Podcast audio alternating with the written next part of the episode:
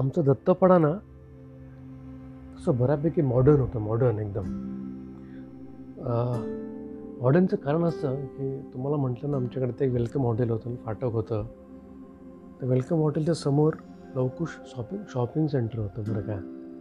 म्हणजे चाळीस वर्षापूर्वी पण आमच्याकडे शॉपिंग सेंटर होतं. आणि तिकडे ना आर्थर्स वाईनयार्ड नावाचं एक दारूचं दुकान होतं. त्याच्या उजवीकडे राधा स्टोर्स नावाचं एक स्टेशनरीचं शॉप होतं. शेजारी अक्षय व्यासचा दवाखाना बाजूला बँक ऑफ महाराष्ट्र. आणि ते आर्थर वाहिन्याच्या डावीकडे एक कापडाचं दुकान होतं. सगळे कपडे त्यात मिळायचे आतले बाहेरचे. आणि त्याच्या बाजूला पंड्या डॉक्टर. ती सकाळीच फक्त असायची. आणि शेजारी मग अंबिका मेडिकल.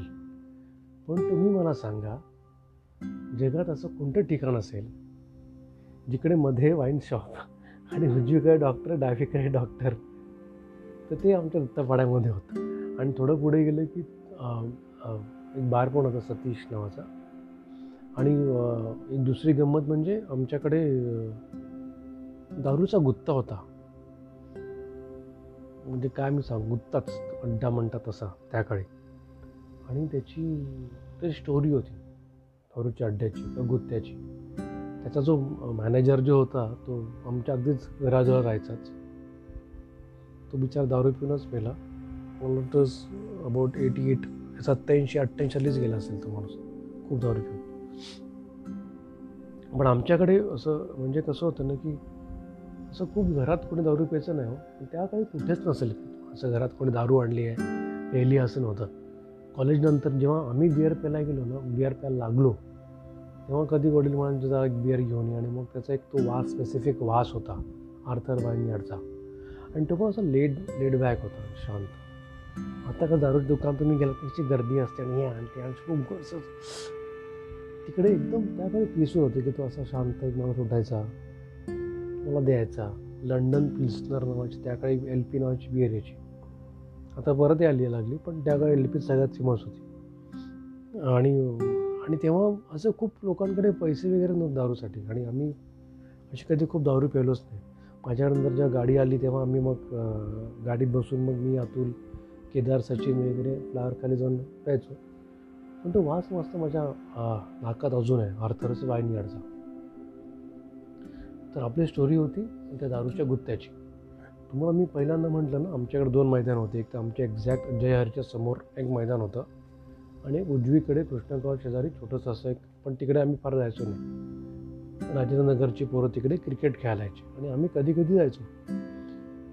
पण एक सा साधारण साडेतीन किंवा पावणेचार चारच्या आसपास ना आम्ही जर क्रिकेट खेळत असू ते भरधाव वेगात एक फियाट गाड्याची फियाट.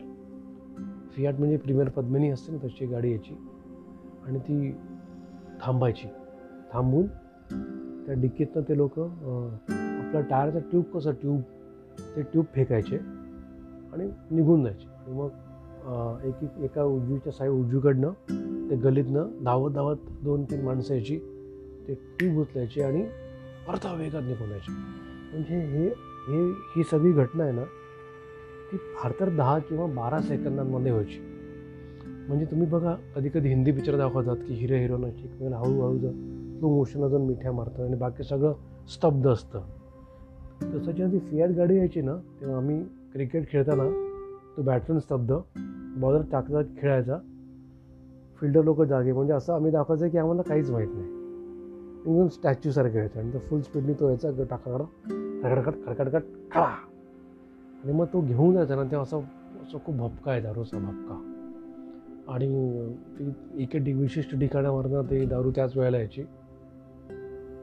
आणि मग ते लोक आत टाकायचे. आम्ही कधी त्या भानगडीत पडलोच नाही नशिबाने. आमच्या कारण तेव्हा आमचा फोकस ना सगळा खेळण्यावर जास्त होता. म्हणजे आम्हाला सगळं माहिती होतं. वी आर अवेअर म्हणतो तर अवेअर होतं पण मी त्यात कधी इंडल्ज नाही झालो नशिबाने आमच्या. पण त्या दत्तवाडाचं कोणीच माणूस मला वाटत नाही ते कधी गुत्त्यात तिकडच्या गेल्या.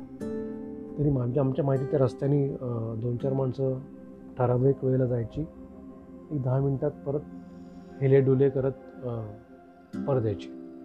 पण असं घरात आणून असं खूप रॅर तेव्हा होतं. आणि एक मला ना खूप आठवण आहे दत्तापडाची आम्ही जेव्हा क्रिकेट खेळायचो ना तेव्हा एक पन्नास पंचावन्न वर्षाचा माणूस होता.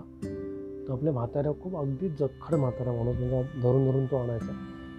आणि तिकडे ओमप्रकाशकडे सिगरेट मिळायची तिकडे तो बापाला सिगरेट द्यायचा. ते वडील त्याचे हाडली दोन चार पफ मारायचे सिगरेट टाकायचा. तो परत त्या म्हाताऱ्या आजोबांना राजेंद्रनगरमध्ये घेऊन सोडायचा. परत यायचा. परत त्या माणसाकडनं वेगळी सिगरेट घ्यायचा पेटवायचा. शांतपणे दहा मिनटं ओढायचा.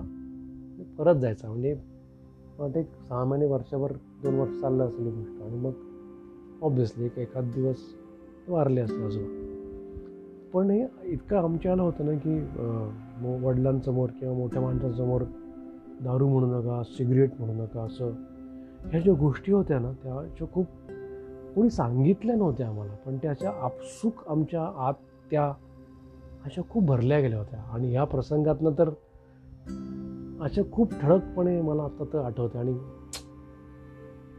मस्त होतं आमचं दत्तापाडा आणि ते सगळं.